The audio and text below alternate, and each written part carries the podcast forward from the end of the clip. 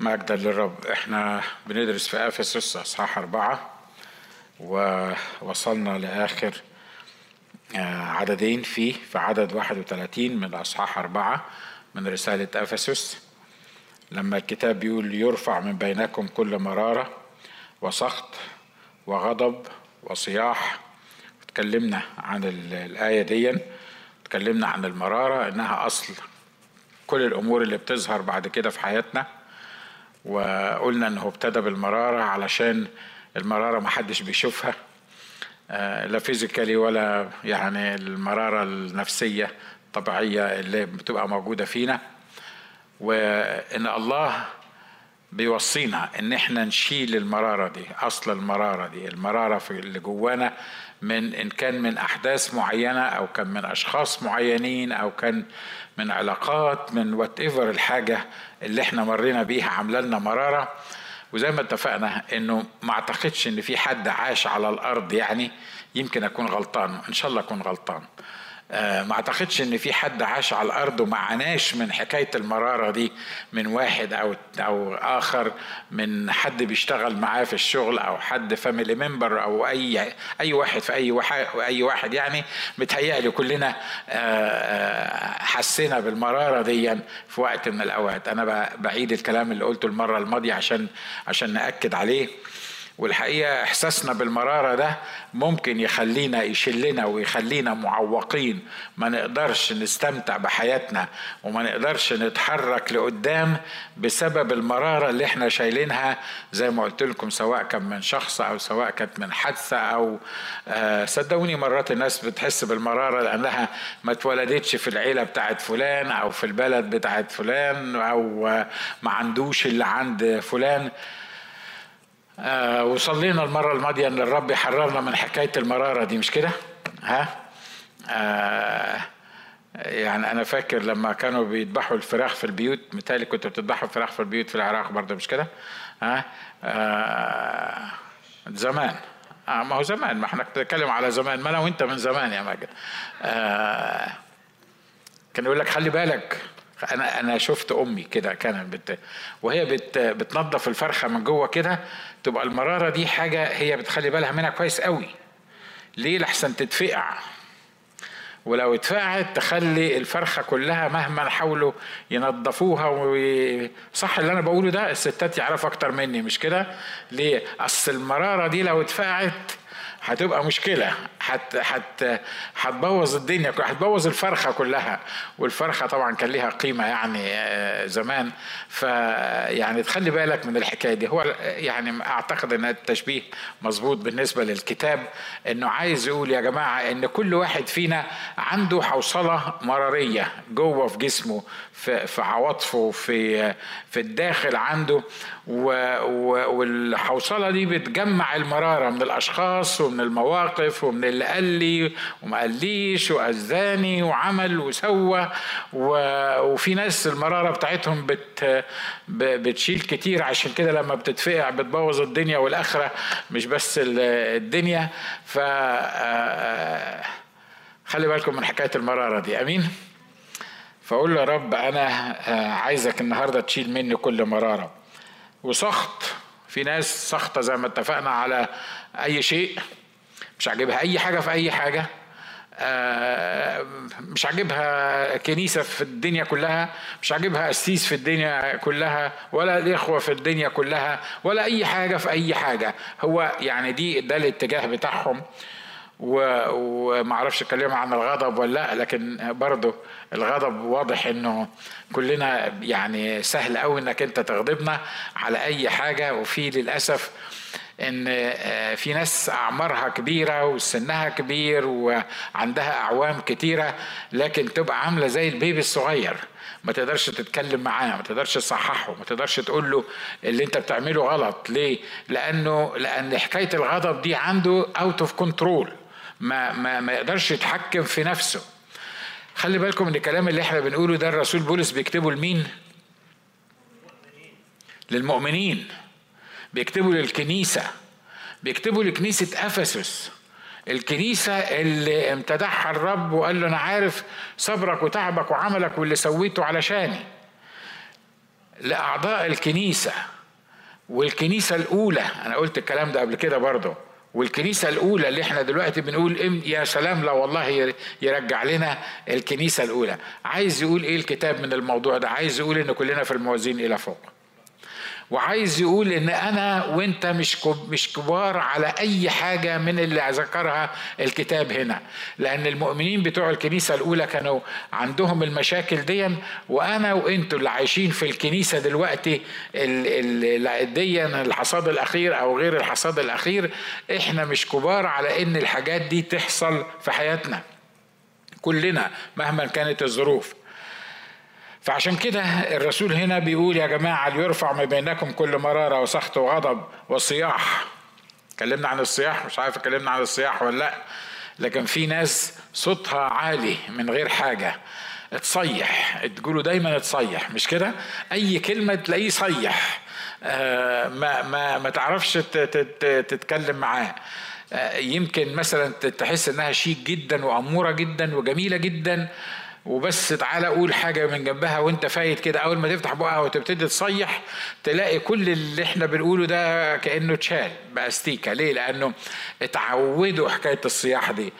مفيش وقت ومش هنقدر ندرس كل حاجة بالتفصيل لأن الصياح ليه سبب زي ما المرارة ليها سبب والسخط ليه سبب والغضب ليه سبب الصياح ليه سبب ليه أسبابه. اللي, اللي بنلاقي نفسنا إحنا مش قادرين نعمل كنترول لنفسنا وبنبتدي نصيح. وبعدين دخل في أمور بقى صعبة شوية وتجديف مرات كتيرة آه، لما لما بتبقى في حياتنا الأمور ديًا يبقى في منتهى البساطة. إحنا ممكن نطلع كلام من من أفواهنا من غير ما نحسبه ويكون الكلام ده يمكن بمثابة تجديف على الرب بمثابة تجديف على ال ال الحياة الإيمانية الكل ياما ياما ناس شفناهم بيعملوا كده. بيقول خلي بالكم من حكاية التجديف مع كل خبز ال ال الكلام ده اللي بيحصل ده طبعا مفيش مؤمن هيبقى سو براود إن هو آه، عنده مرارة ولا سخط ولا غضب ولا يصيح مفيش مؤمن هيعمل يعني هيبقى آه، وإلا يعني يبقى بيحكم على نفسه في وسط الجماعة أنه يعني مفتوش زي ما بيقول يعني باين. فمفيش مؤمن هيعمل الحكاية دي لكن بيحصل إيه بقى؟ كل ده اللي إحنا بنقوله بيتلف كده في حاجة اسمها خبث. عارفين الخباثة اللي بتتكلموا عليها اللي تتلف كده في حكاية الخبث دي وما تطلعش إلا في أوقات معينة وبطريقة معينة وكأن الموضوع مش يعني يعني ده مش بيعبر عن شخصية الإنسان اللي اللي عماء الأخ اللي هو بيمارس الحاجات دي ليه؟ لأنه بالخبث اللي هو فيه يقدر يخبي الأمور دي بشكل أو بآخر لحين إنها تطلع. بس خلي بالك عايز أقول لك حاجة مهمة جدا. إحنا ممكن نخبي أمور كتيرة لمدة طويلة لكن أوعدك أنت مش هتقدر تخبي كل حاجة forever ليه؟ لأنه لأن الموضوع مش إنك تتحكم في نفسك وتحاول تبطل الأمور دي. أنا برضو بوعدك إنك لو حاولت تبطل الحاجات اللي إحنا ذكرناها دي مش هتقدر. مش هتقدر. نقول مرة تاني مش هتقدر. تقول لي الله طب أمال لما مش هقدر؟ أمال يعني كتر خيرك. يعني أنت عمال تقول لنا بطل وبطل وما تعملش وما تقولش. وبعدين تقول لي مش هتقدر. أعمل إيه أنا في الموضوع ده؟ بإمكانياتنا حتى إحنا كمؤمنين مولودين من الله وخدنا طبيعة جديدة والأشياء العتيقة قد مضت بإمكانياتنا الذاتية الطبيعية ما نقدرش نبطل الأمور دي لأنها زي ما بيقولوا بلت ان فينا. دي حاجة مبنية فينا وإحنا المفروض لما اتصلبنا مع المسيح صلبت كل هذه الأمور لكن بسبب الطبيعة الجسدية بتاعتنا لما إحنا ما بنعرفش إزاي نتعامل مع هذه الأمور بتطلع حتى في الكنيسة. آمين؟ إن شاء الله ما تطلعش مش كده؟ ها؟ فبيقول خلي بالك كل الحاجات دي اللي انت محتاج تبطلها أنا عارف إنك بتعملها بخبث. ودايما الخبيث بيتخيل إن ما حدش واخد باله منه. وإلا ما يبقاش فيها خبث. مش كده ولا إيه؟ لو الأمور واضحة لو الأمور مفتوشة لو الأمور باينة يبقى يعني خلاص. لكن هو بيتخيل إن محدش واخد باله من الموضوع ده. أنا عايز أقول لك حاجة في منتهى البساطة. وجودك في وسط محضر الروح القدس الروح القدس مش فضايحي مش عايز يفضحك. ومش عايز يبين اللي جواك أو اللي بيحصل أو كل الحاجات الممارسات دي. ليه؟ لأن الهدف بتاع الروح القدس مش إنه يعاقبك ولا يفضحك ولا يشاور عليك ولا يبينك قدام الناس. لا لا ده الروح القدس ما بيفكرش بالطريقة دي وما بيتعاملش مع أولاده بالطريقة دي لكن الروح القدس بي بي بيوضح لك انت بيوضح لي أنا اللي جوايا ليه. لأنه ما يقدرش يسكن فيا وياخد حريته فيا لو الأمور دي مشيت معايا والامور دي كملت معايا. فهدف الروح القدس ان يجعلني صحيح في كل شيء وان يجعلني سليم نفسا وروحا وجسدا. فهو بيعمل كل اللي يقدر عليه إنجاز التعبير حسب المساحة اللي بديها له حسب الإمكانية اللي بديها له علشان الأمور دي ما تظهرش في حياتي. لكن لو أنا مصر على هذه الأمور ومش عاطي للروح القدس فرصة إن هو يتحكم ويخليني أتحكم في هذه الأمور هتكون النتيجة بشكل أو بآخر هتظهر. واللي حواليك هيشموها. واللي حواليك هيعرفوا اللي, اللي انت بتحاول ان انت ما تظهروش للآخرين. يمكن ما يقولولكش عليه. وانت وأنا لأن مرات بندفن دماغنا في التراب أو في الرملة فبنبقى متخيلين ان ما حدش واخد باله. محدش واخد باله ان أنا عصبي. أنا لما حد بيكلمني ببتسم وببقى رقيق وبديله هج وماشي ادي كل الناس هجات محدش بيخلي باله إن أنا إن أنا عصبي. أنا بدي مثل مش كده؟ لكن تيجي في مرة معينة تقرب مني ما أقدرش. ليه؟ لأن الموضوع جوايا فتلاقيه رد الفعل اللي جوايا هتطلع بطريقة طبيعية وتكون النتيجة إن الناس يقول لك آه، هم دول المؤمنين؟ هو ده الأخ فلان. معقول الراجل الوديع الظريف الطيب ده ممكن يقول كده؟ ممكن يتصرف؟ سمعتوها الحكاية دي قبل كده مش كده؟ مش بقول بتحصل معاك لا سمح الله عشان انت ملاك لكن أنا بتكلم عن عن الآخرين. آه، يقول لك إزاي قال كده؟ إزاي اتصرف التصرف ده؟ إزاي عمل الحكاية دي؟ إزاي؟ لأنه الموضوع مش مش مش هيتغطى كتير. ليه؟ لأن الطبيعة البشرية زي بالظبط ما الروح القدس بيحط فيا رائحة المسيح الزكية الحاجات دي بتحط فيا ريحة كريهة بتخلي الناس تبتدي بعد شوية تكتشف إن مش أنا اللي بقوله إن اللي أنا بقوله ممكن يكون حاجة لكن طبيعتي الداخلية حاجة تاني. أسهل طريقة لعلاج الموضوع ده في منتهى البساطة خد شاور. خد شاور وروح قدام الرب كده وخليه يغسلك. خليه يغسلك يغسلك. أنا بتكلم عن نفسي. أنا مرات كتير أروح أقول له بص بقى هقول لك إيه؟ أصل هقول لك دي ولا دي ولا دي ولا دي. بقول لك إيه؟ أنا عايزك تديني شاور تغسلني كده بالكلمة. وواضح إنك كل ما تقرب من الكلمة وكل ما تغتسل بكلمة الرب لأن كلمة الرب واحدة من الإشارات ليها في الكتاب إن هي ماء فالماء بتاع كلمة الرب بيغسل الإنسان يطهره من كل الأمور اللي إحنا بنتكلم عنها دي. أنا مش بتكلم عن خطاة لأن خطاة محتاجين الروح القدس يولدهم مرة تاني. أنا بتكلم عن مؤمنين عايزين يتغسلوا. قلنا المثل ده قبل كده ونقوله تاني. لما الرب كان بيغسل أرجل التلاميذ ووصل عند بطرس قال له مستحيل أخليك تغسل رجلي. أنت معقولة أنت تغسل رجلي؟ قال له إن كنت لا أغسلك فليس لك معي نصيب. يعني مش مش هنكمل مع بعض. فقال له لا لا لا لا إزاي؟ أنت مش بس رجليا ده ايديا وراسي. إديني شاور كامل كده. يعني ما دام مش هيبقى لي نصيب معاك. قال له لا. الذي اغتسل ليس له حاجة إلا إلى غسل رجليه. يعني إيه؟ اللي اغتسل اللي عرف يسوع مخلص شخص لحياته اللي سكن الروح القدس فيه ده مش محتاج يسكن الروح القدس فيه مرة تاني ومش محتاج يغتسل من الأول. لكن ده محتاج وهو ماشي وش معنى رجليه لأن هي اللي, اللي ملامسه الأرض لأن هي اللي ملامسه العالم لأن هي اللي ماشية في العالم. فالذي اغتسل ليس له حاجة مرة تاني إنه يغتسل مرة تاني إلا إلى غسل إيه؟ رجليه. لأن الرجلين دي زي ما بنقول هي اللي بتتصل بالعالم. فعشان كده علشان أبطل الأمور دي الأمور دي أنتوا معايا مش كده؟ الأمور دي صعبة جدا إنك تبطلها من نفسك. واحد واخد على الصياح. إيه اللي ممكن تقوله له أو تعلمه له علشان ما يصيحش؟ يعني أنا ما أعرفش. لو لو أنت عندك طريقة تاني يبقى قول لي بعد بعد الاجتماع. واحد واخد على السخط. واحد شايل مرارة من الآخرين. إزاي تنزع المرارة دي اللي جواه؟ حتى لو قعدت تديله محاضرة وتفهمه وتقول له المرارة هتأذيك والمرارة هتتعبك والمرارة مش عارف هتحصل لك إيه. مفيش فايدة مفيش فايدة مش هيقدر ينزعها. الحل الوحيد لتنظيف الشخص ده اللي إحنا بنتكلم عنه أو الأشخاص دول هو في الروح القدس.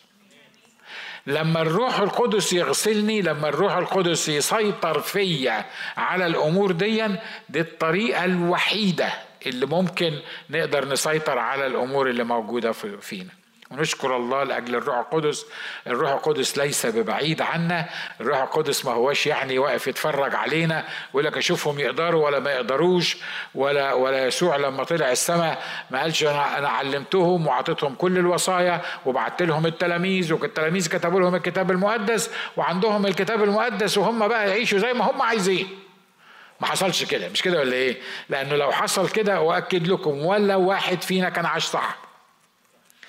لو الموضوع بقي مقتصر على إن المسيح جه وفدانا وعطانا التعليمات اللي, اللي نكتبها وخلى التلاميذ كتبوا لنا الكتاب وخلصت على كده أؤكد لكم ولا واحد فينا ولا واحد على الأرض كان قدر ينفذ وصايا المسيح ليه؟ لأن وصاياه غير قابلة للتنفيذ بالجسد بتاعنا بال بال بالنفس بتاعتنا بإمكانياتنا البشرية ولأنه عارف كده لما قال للتلاميذ إن أنا طالع وسايبكم وراح وابتدوا التلاميذ يحزنوا قال لهم ما تخافوش أنا مش هترككم يتامى أنا هرسل لكم المعزي المعزي ده هو اللي هيفهمكم ويعلمكم ويذكركم بكل ما قلته لكم.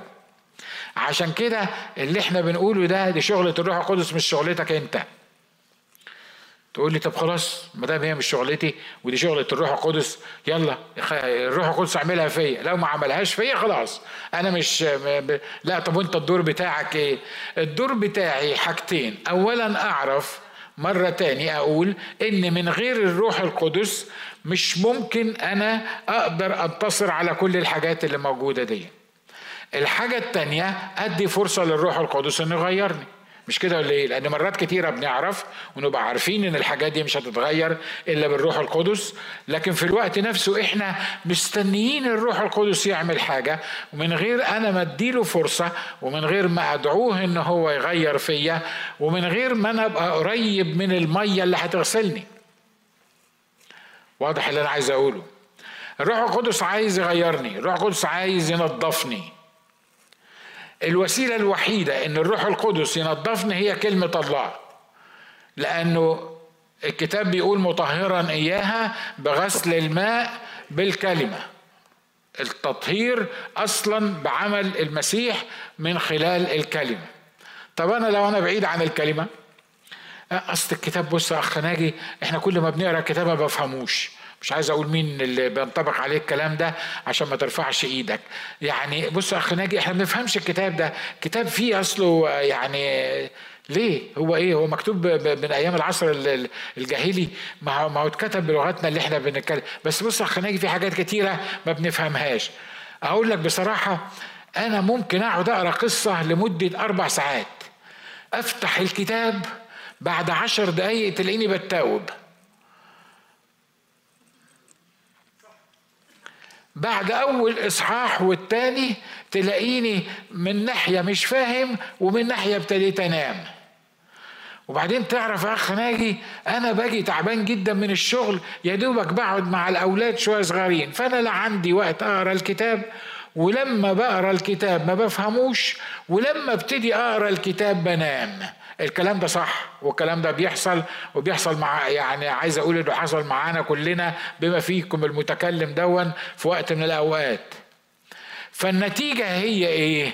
النتيجة بقى بصراحة كتاب مش قادر أقراه وما عنديش وقت أقراه وفي الوقت نفسه لما بقراه بنام وبعدين مش فاهم منه حاجة إيه العذاب ده اللي أنتوا عايزيننا أنتوا عايزين تعذبونا يعني؟ يعني ما فيش وسيلة تاني غير ان إحنا نقرأ الكتاب.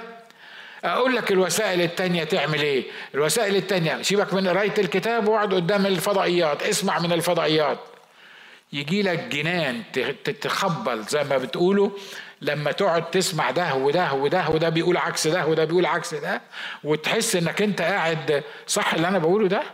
يعني تحس إنك أنت يعني مربوش في حاجة مش مظبوطة ونشكر الله. في ناس كتيرة بطلت الفضائيات دي خالص. ما بت ما بتسمعهاش. ولو إني I don't recommend that لأن في فضائيات نشكر الله من أجلها ربنا بيستخدمها وتقدر تستفيد منها. أقول لك أخ ناجي أنا هقول لك حاجة تاني. سيبك من العربي خالص. إحنا نروح الكنائس الأمريكية. صحيح أنا مش فاهم أكتر من 10% من اللي هم بيقولوه لكن الكنائس الأمريكية ما فيهاش عرب وما فيهاش ناس مقرفين يقعدوا يزهقونا في عيشتنا فإحنا هنروح عند الجماعة الأمريكان وهو نفهم ترنيمتين ونسمع لنا حتة من خدمة وخلصت العملية دي. بلاش الكتاب واللي أنت بتقوله ده. عايز أطمنك وأشجعك واقول لك إن ما كنتش تعلم نفسك تقرأ الكتاب وتقرأ وتفكر وتقرأ وتصلي وتقرأ وتاخد عدد من الكتاب. مش هتفرق إن كنت بتقرأ بالإنجليزي أو بالعربي by the way أنا مش بتكلم ضد الكنائس الأمريكية. نشكر الله لأجل الكنائس الأمريكية اللي الرب بيستخدمها. لكن أنا بقول لك إن ما كنتش أنت تبقى تلميذ للكتاب وتمسك الكتاب وتقرأ الكتاب وتفهم الكتاب وتجتر على الكتاب ولما ما تفهمش حاجة في الكتاب تيجي تسأل واحد من الإخوة إيه معنى الموضوع ده؟ إن ما كانش الكتاب ده يبقى مقرر عليك يبقى جزء حقيقي. ما تقدرش تستغنى عنه في يومك لا يمكن تعيش صح. آمين؟ تقول لي بصراحة أنت عقدتها وخليتها. طب أقول لك حاجة. أنا ممكن أسمع أنتوا مش أنتوا عندكم راديو اسمه راديو الحصاد الأخير؟ آه مش أنتوا بتذيعوا. كل ساعة هتلاقي الكتاب. هتلاقي يعني إذاعة في إذاعة الكتاب. فأنا هعمل إيه؟ أنا هظبط نفسي على الراديو بتاعكم بتاع الحصاد الأخير وأول كل ساعة بيقروا آه، أصحاح من الكتاب. فأنا هسمع الموضوع ده. أو أقول لك عشان أنا ما بحبش القراية كتير أنا هسمع الكتاب. معلش الكتاب المسموع ده معمول للناس اللي ما بتشوفش عشان تقرأ. مش الناس اللي عندها عينين ربنا عطاها لها علشان تقرا تقوم تستخدم ودانها. لا ليه؟ لأن أوعدك لو أنت مش عارف تقرأ الكتاب بعينيك السماعة اللي أنت حاططها في ودنك دي هتسمع أول ثلاث أعداد وبقابلني لو جمعت الباقي. حد موافق على اللي أنا بقوله ده؟ نشكر الله ده أنا مش عايش في العالم لوحدي يعني. ب ب بس خلي بالكم انها كلها اساليب بيعملها معانا إبليس. إبليس عنده هدف واحد انك ما تبقاش تلميذ للكتاب. انك ما تقعدش قدام الكتاب وتمسك آية وتفهمها وتحاول تفهمها ولو ما فهمتهاش تقدر تسأل فيها زي ما قلنا أو تقرأ أي تفسير ليها أو تكلم حد من من الإخوة المتقدمين وهو يشرحها لك. المهم إنك تعمل إيه؟ أصل خلي بالكم من من الشغلانة الشيطانية الظريفة جدا بالنسبة بالنسبة لإبليس مش مش ظريفة بالنسبة لنا. إن هو عايز يعمل إيه؟ عايز يخليك ما تقراش الكتاب. ولما ما تقراش الكتاب يبقى ما بتاكلش. ولما ما تقراش الكتاب يبقى ما بتستحماش. فلما لا مؤاخذة في التعبير يعني تبقى مش نظيف وأنا بتكلم عن نفسي أنا لما بقول أنت أنا بتكلم عننا كلنا. لم بلاش أنت أنا. لما أنا ما بقاش نظيف ولما أنا ما ببقاش مستحمي ولما ما ببقاش مخي أصلا شبعان وحياتي شبعانة وأنا ما بقراش الكتاب هتكون النتيجة إن بعد شوية هيحصل لي إيه؟ هطفي وهضعف. وبعدين الكتاب يبقى بالنسبة لي دمه تقيل. يعني مش قادر أنا أراجعه مش قادر أقراه. من غير ما تقرأ الكتاب ومن غير ما تقعد قدام الكتاب للمرة الأخيرة اللي أنا بقولها لك حياتك لا يمكن تمشي صح. لما تكون أنت مين حياتك مش هتمشي صح. أنا مش بقول لك ما تتفرجش على الفضائيات خلي بالك ومش بقول لك ما تسمعش الكتاب وانت سايق في السيارة. اسمع الكتاب وانت سايق في السيارة وخليه عندك في البيت شغال عمال على بطال ولو عندك مكتب خليه يشتغل فيه وحط سماعة في ودنك واسمعه ليل ونهار. لكن كل ده ما يخليكش انك انت ما تقراش الكتاب بالعين كده وتفكر في كل حاجة بتقراها. هنا بس تبقى بتهضم.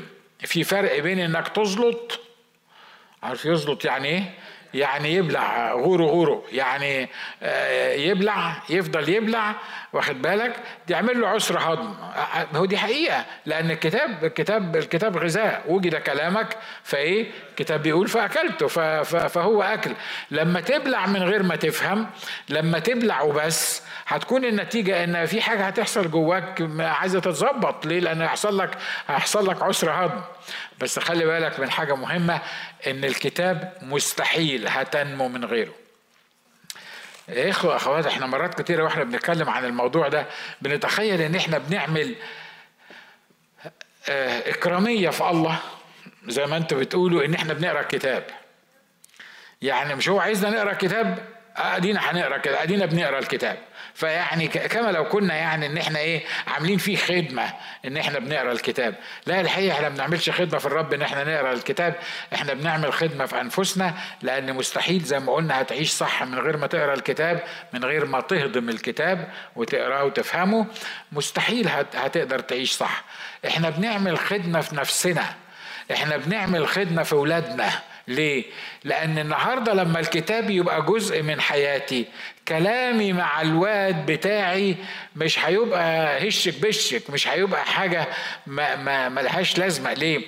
لأنه من فضلة القلب هيتكلم الفم لأن اللي أنا خزنه جوه لما ابتدي أتكلم مع أولادي من غير ما اروحنها من غير ما أعمل نفسي راجل يا بقى روحي بقى وعارف لازم أقول للولاد الله يباركك والصبح أقول له أحط إيدي عليه وأصلي له بتاع مش مش كده يعني الموضوع مش كده. الموضوع هو لما الكتاب يملاني الشيء الطبيعي كلامي مع أولادي كلامي في بيتي كلامي مع الأصدقاء كلامي مع الكنيسة يبقى كلام مملح زي ما إحنا كنا بنقول ليعطي نعمة للسامعين. من غير ما أقرأ الكتاب يعشش في فكري وفي قلب العدو أبقى مش عارف أنا بتكلم بقول إيه مش عارف أنا بعمل إيه. لما لما تواجهنا مشكلة ما ما ما أعرفش بتصرف إزاي.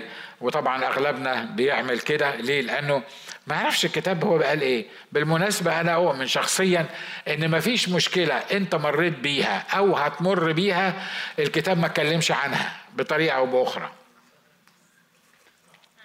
آمين؟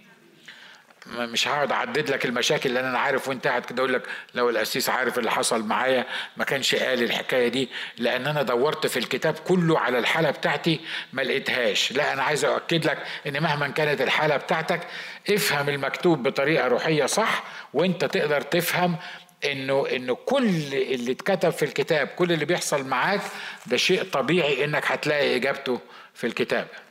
وإحنا جايين في السكة أنا ومراد بنتكلم عن إزاي ربنا مرات بيعالجنا؟ إزاي ربنا مرات بي بي يعني كل اللي بيطلع منه كنا بنتكلم عن أيوب. أيوب لما بعد كل اللي مر بيه أيوب كان محتاج حاجة واحدة بس. يسأل الرب أنت عملت فيا كده ليه؟ أنا إيه اللي عملته عشان تاخد مني أولادي وبناتي؟ ليه إيه اللي عملته علشان تاخد مني صحتي وتاخد مني أموالي وتخلي الذين كنت أستنكف أن أجعل أبائهم ياكلوا مع كلاب غنمي؟ زحوا رجلي لأن وهم ماشيين بيحتقروني. حاجة تجن حاجة نشكر الله إن ما حدش فينا مر بالظروف دي إن شاء الله ما حدش يمر بيها. بس الفكرة هي إنه حاجة حاجة تخليك فعلا تطلع عن عن صوابك. انت بتعمل فيا كده ليه؟ هو أنا عدوك؟ انت واخد مني عدو؟ ده الكلمات اللي هو قالها للرب. انت واخد مني عدو؟ طب تعالى نتحاكم تعالى نخش في محاكمة أنا وأنت. أنا هتبرر قدامك. لا أنا ما عملتش حاجة. ده أنا كنت بقدم ذبائح عن أولادي لئلا يكونوا أخطأوا. مش عشان أخطأوا مش لأن أنا عارف إن هم أخطأوا لئلا يكونوا أخطأوا. أنا بقدم لهم الذبائح. يعني انت في الآخر خالص بتكافئني في انك تعمل معايا كل اللي انت عملته ده؟ هو الرب كان لازم يجاوب أيوب ولا ما كانش لازم يجاوبه؟ بصراحة كان لازم. حسب مخنا الطبيعي العادي كان لازم. ليه؟ لأن لما تعمل فيا كذا وكذا وكذا وكذا وكذا واللي عملته معاه واللي اتعمل معاه زي ما قلنا مش سهل المفروض إن الله يجاوب أيوب يقول له حاجة يطيب خاطره لما تقرأ إجابة الرب على أيوب والأسئلة بتاعته يعني تجنن بصراحة. يعني لما يقول له قوم اقعد على حيلك تعالى نتكلم انت كنت فين لما أنا عملت اليسان وانت كنت فين لما أنا مش عارف عملت إيه؟ ولما خلقت ولما سويت؟ يا عم أنا مش بقول لك أنت مش كبير ومش بقول لك أنت مش عظيم ومش بقول لك أنا بقول لك أنت عملت معايا أنا ليه؟ اللي عامل زي الدودة دي أنت عملت كل اللي أنت عملته ده معايا ليه؟ أنا عايزك تريحني وتقول لي أنت عملت معايا كده ليه؟ لما الله أعلن عظمته لأيوب وخلي بالكم لآخر سفر أيوب الله ما قالش لأيوب هو عمل معاه كده ليه؟ وحسب منطقنا البشري الدماغ البشرية بتاعتي وبتاعتك كان لازم الله يقول لأيوب عمل معاه كده ليه؟ ليه؟ لأن الراجل مسكين زي ما قلنا وعايز يعرف الإجابة. لكن كل اللي عمله مع أيوب إنه أظهر له عظمته إنه أظهر له لمحة من مين هو شخص الرب. لما عينين أيوب اتفتحت عن عظمة هذا الإله بقي مش محتاج يعرف هو حصل معاه كده ليه. ليه؟ لأنه دلوقتي هو عرف إنه قدام إله حاجة غير طبيعية حاجة ما هياش ما هي ما تتفهمش بالعقل قدام إله صالح وأمين ومرات كتيرة سيبك من أيوب دلوقتي أنا بطبق الكلام علينا إحنا إحنا مرات كتيرة بنقول رب أنت عملت معايا كده ليه؟ طلعتني من البيت ده ليه؟ طب ما أنهيت العلاقة دي ليه؟ عملت كذا ليه؟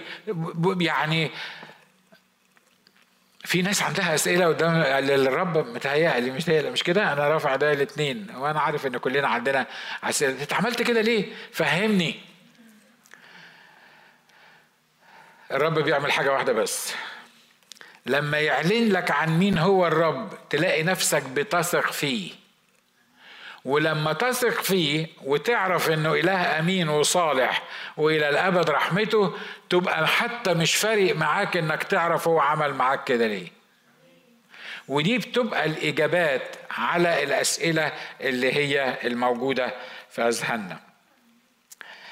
عشان كده الكتاب قال الكلمات دي كلها. آخر عدد بيقول وكونوا لطفاء بعضكم نحو بعض شفوقين متسامحين كما سامحكم الله أيضا في المسيح حاجة عجيبة إن إن الرسول يقول للمؤمنين يعني خليكم لطفاء بعضكم مع بعض، هم إيه كانوا بيهزروا بالمسدسات ولا إيه؟ يعني يعني يعني إيه كونوا لطفاء بعضكم يعني خليك لطيف. مش هقعد أشرح فيها كتير لأن مين لطيف ده؟ يعني يعني عارف خليك لطيف، ممكن تبص اللي جنبك قول له خليك لطيف معايا. ها؟ ها أنا عارف تقول طب أنا اعرفه عشان أقول له خليك لطيف معايا. ها؟ الكتاب بيقول كده. بيقول كونوا لطفاء بعضكم نحو بعض. ولما حبينا بقى إن نشرح لطفاء دي مش هنخلص النهارده. كونوا يعني have something called kind, kindness. عارف خلي عندك لطف كده خلي عندك خليك حساس لمشاعر الآخرين. خليك يعني حاسس مع الآخرين بحيث إن أنت في ناس في ناس ما أعرفش أقول عليها إيه يعني المشاعر بتاعتها محجرة لدرجة إنك ما تعرفش تتعامل معاها ما تعرفش تتكلم معاها. ليه؟ لأن هو باصص في اتجاه واحد. ما عندوش اللطف ده اللي, الكتاب بيتكلم عنه. هنا بيقول مش هطول في الحتة دي بيقول كونوا لطفاء بعضكم نحو بعض شفوقين. يعني اشفق على أخوك. يعني إيه اشفق على أخوك؟ يعني لما تلاقي أخوك انسبق واخذ في زلة أو في غلطة أو في احتياج معين أو عنده ظرف معين حاول تشفق عليه. بلاش فكرة إنك أنت إحنا مرات كتيرة بنبقى ماسكين القانون بتاع موسى عارفين الأخ موسى الأخ موسى ما جابش قوانين من عنده بزاوية جابها من الرب. لكن القوانين بتاعت موسى كانت بتقول إيه؟ اللي يعمل كذا يستوجب الموت. اللي ما اللي ما يستريحش يوم السبت يرجم يموتوه. إيه ده؟ إيه إيه القسوة دي؟ إيه يعني يا عم أنا مش عايز أستريح يوم السبت أنت زعلان ليه؟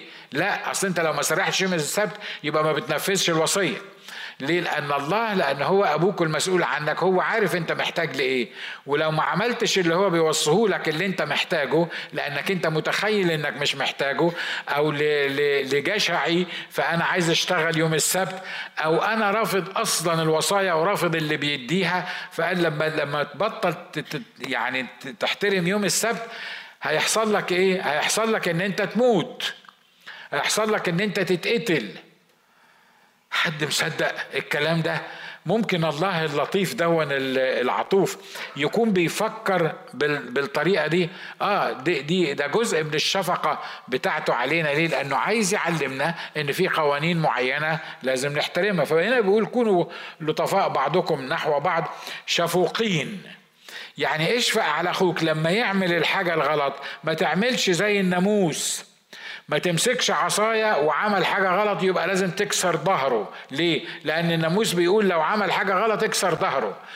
الحقيقة يعني نشكر الله إنه ربنا ما سابش لينا إحنا إن إحنا نطبق وصاياه على الناس الآخرين في العهد الجديد وإلا ما كنا فنينا بعضنا البعض مش كده ولا إيه؟ لأن كل واحد فينا هيحكم على الآخرين.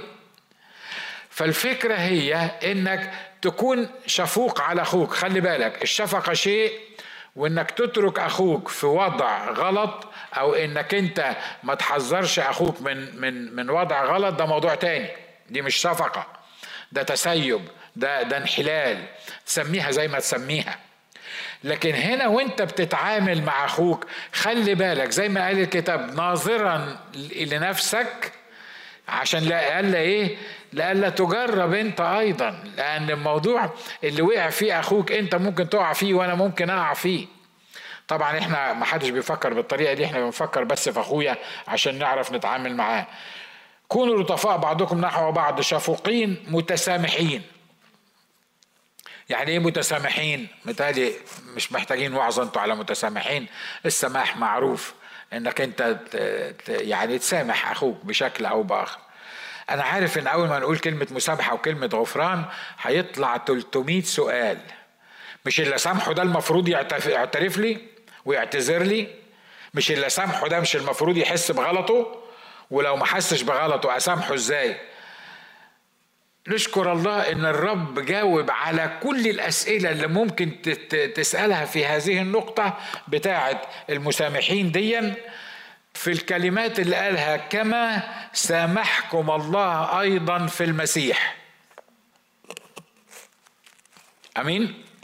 يعني إيه القصة دي يعني زي ما سامحك الله في المسيح أنت محتاج تسامح أخوك.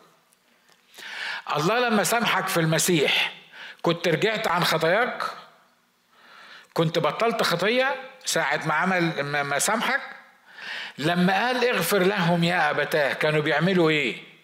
كانوا راكعين بيقولوا له معلش حقك علينا وسامحنا وإحنا اكتشفنا إن أنت ربنا أو إلهنا وإن إحنا صلبناك ولا هم واقفين عند الصليب بيقولوا يصلب ليصلب دمه علينا وعلى أولادنا. هم بيقولوا ليصلب دمه علينا وعلى أولادنا وهو بيقول له يا أبتاه اغفر لهم. ده كما سامحك إيه؟ كما سامحنا المسيح. تقول لي لا ما هو لازم يعرف غلطه. عايز أقول لكم حاجة تاني. حد فيكم لما اتجدد كان عارف غلطه؟ حد فينا لما لما قبل المسيح مخلص شخص لحياته قعد قال آه أنا غلطت في كذا وغلطت في كذا وغلطت في كذا. كان زمانك بتعد لغاية دلوقتي من عشرين سنة وما كنتش خلصتهم الحكاية دي. أنت كل اللي عرفته هو إيه؟ عرفت إنك أنت خاطئ وعرفت إن إن إن الحل الوحيد لغفران خطيتك هو إنك تيجي تقول للمسيح أنا خاطي واغفر خطيتي. وده اللي حصل معانا. وده اللي خلى المسيح غفر لنا خطايانا. خلي بالك المسيح مش غفر لك الخطية لأنك قلت إنك خاطي خلي بالك معايا. المسيح غفر لك الخطية من قبل حتى ما تقول إنك أنت خاطي مش هو ده اللي عمله المسيح؟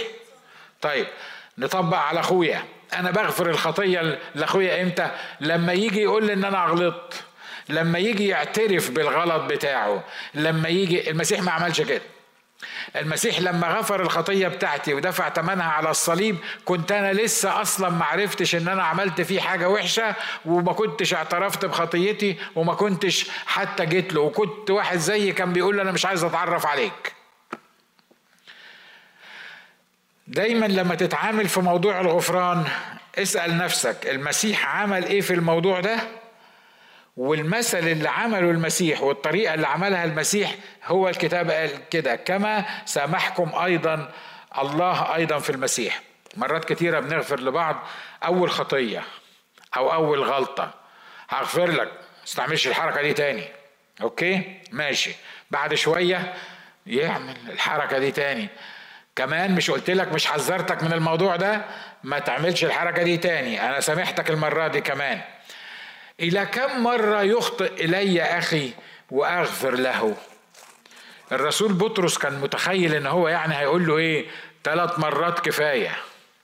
أقول لك سبع مرات دي بقى تبقى زادت عن حدها. يعني مفيش فإلى سبع مرات يعني إيه رأيك؟ أغفر لأخويا سبع مرات نطبق الكلام ده على الآية اللي إحنا بنقولها. كم مرة بعد ما عرفت يسوع مخلص شخص لحياتك أخطأت في حق المسيح؟ لو جدع عدهم ولو عديتهم هيجي لك لوسة في دماغك. ليه؟ لأن مش معقول هتقدر ت... ت... يعني ت... تعد كم أنا مش بتكلم على قبل ما تتجدد أنا كلمت بتكلم على بعد ما تتجدد.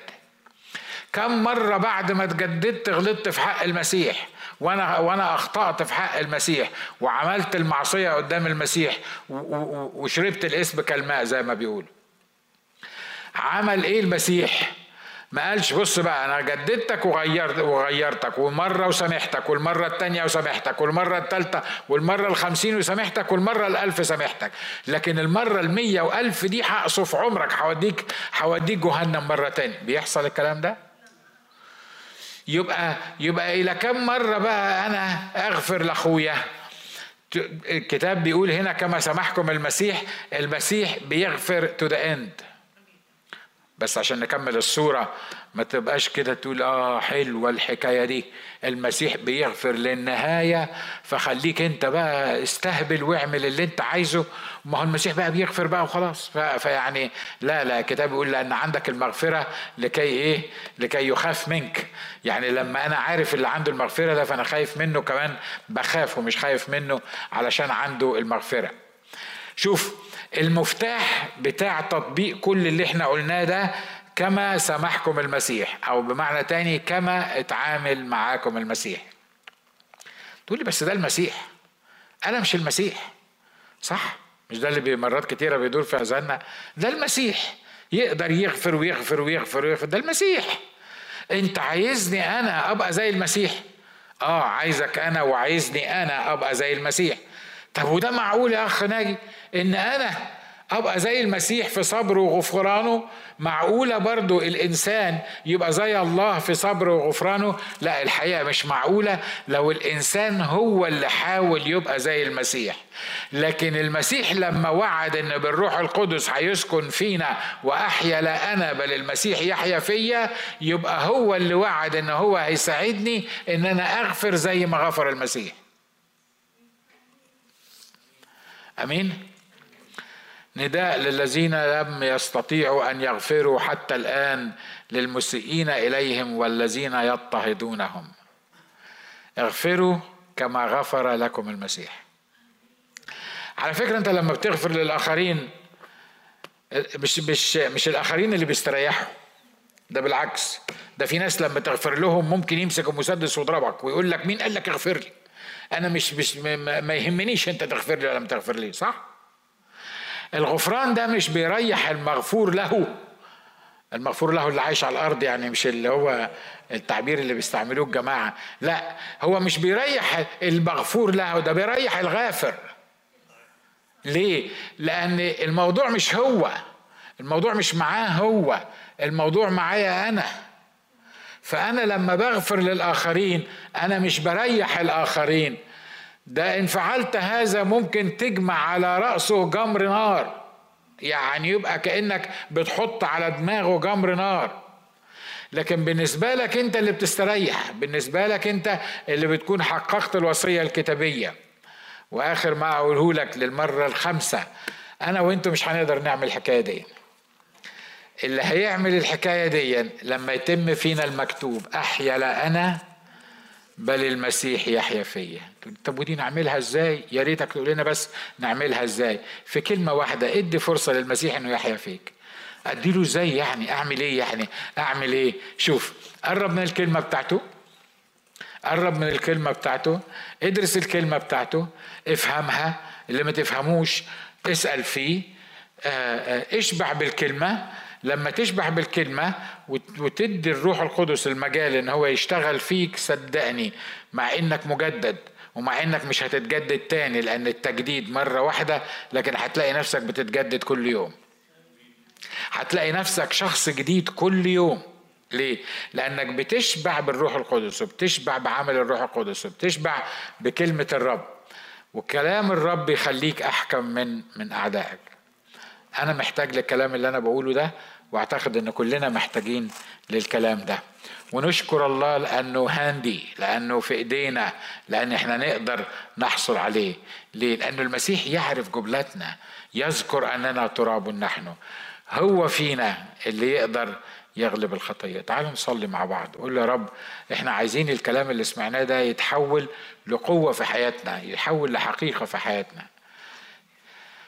يا رب إحنا مش عايزينه يبقى مجرد كلام لكن إحنا محتاجين ان إحنا to have action على الكلام اللي إحنا سمعناه. وإحنا بنشكرك لانك انت عارفنا وعارف طبيعتنا ومش بتطلب مننا حاجة إحنا ما نقدرش نعملها. إحنا عارفين ان انت كل اللي بتطلبه مننا ان ندي الروح القدس فرصة انه يشتغل فينا.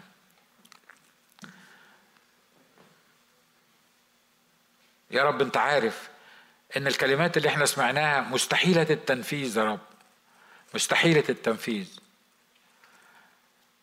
لكن فيك مفيش مستحيل. معاك مفيش مستحيل. يا رب أنت عارف الجروح القديمة وعارف الأمور القديمة اللي مش قادرين نتغلب عليها بشكل أو بآخر. وكل العلاجات الإنسانية البشرية اللي بتتقال لنا وكل اللي جربناه ما خلناش قدرنا نتعالج حقيقي من جوانا من الأمور دي. لكن إحنا النهارده عارفين إن لازم يبقى في علاج. مستحيل ما يبقاش في علاج. لأنك أنت اللي وعدت إن أنت الرب شفينا. أنا بسأل يا رب إنك توصل بالروح القدس لكل نفس موجودة في هذا المكان. وأنت عارف يا رب إن مفيش يمكن مفيش حد مستثنى مننا ابدا. مفيش حاجة جواه مش محتاجة اللمسة منك. مفيش حاجة في نفسيته مش محتاجة تصليح ومحتاجة شفاء. مفيش حد فينا يقدر يقول إن هو النهارده ملوش علاقة بكل اللي سمعناه. واشكرك لأن شفائك يشمل الجميع. اشكرك لأجل الروح القدس اللي عايز يعالجنا اشكرك لأجل الروح القدس اللي عايزنا نكون أصحاء عشان نقدر نستمتع بحياتنا. يا رب أنا بسأل بالروح القدس النهارده إنك تدي نعمة وتدي قوة. لكل نفس مجربة في هذا المكان.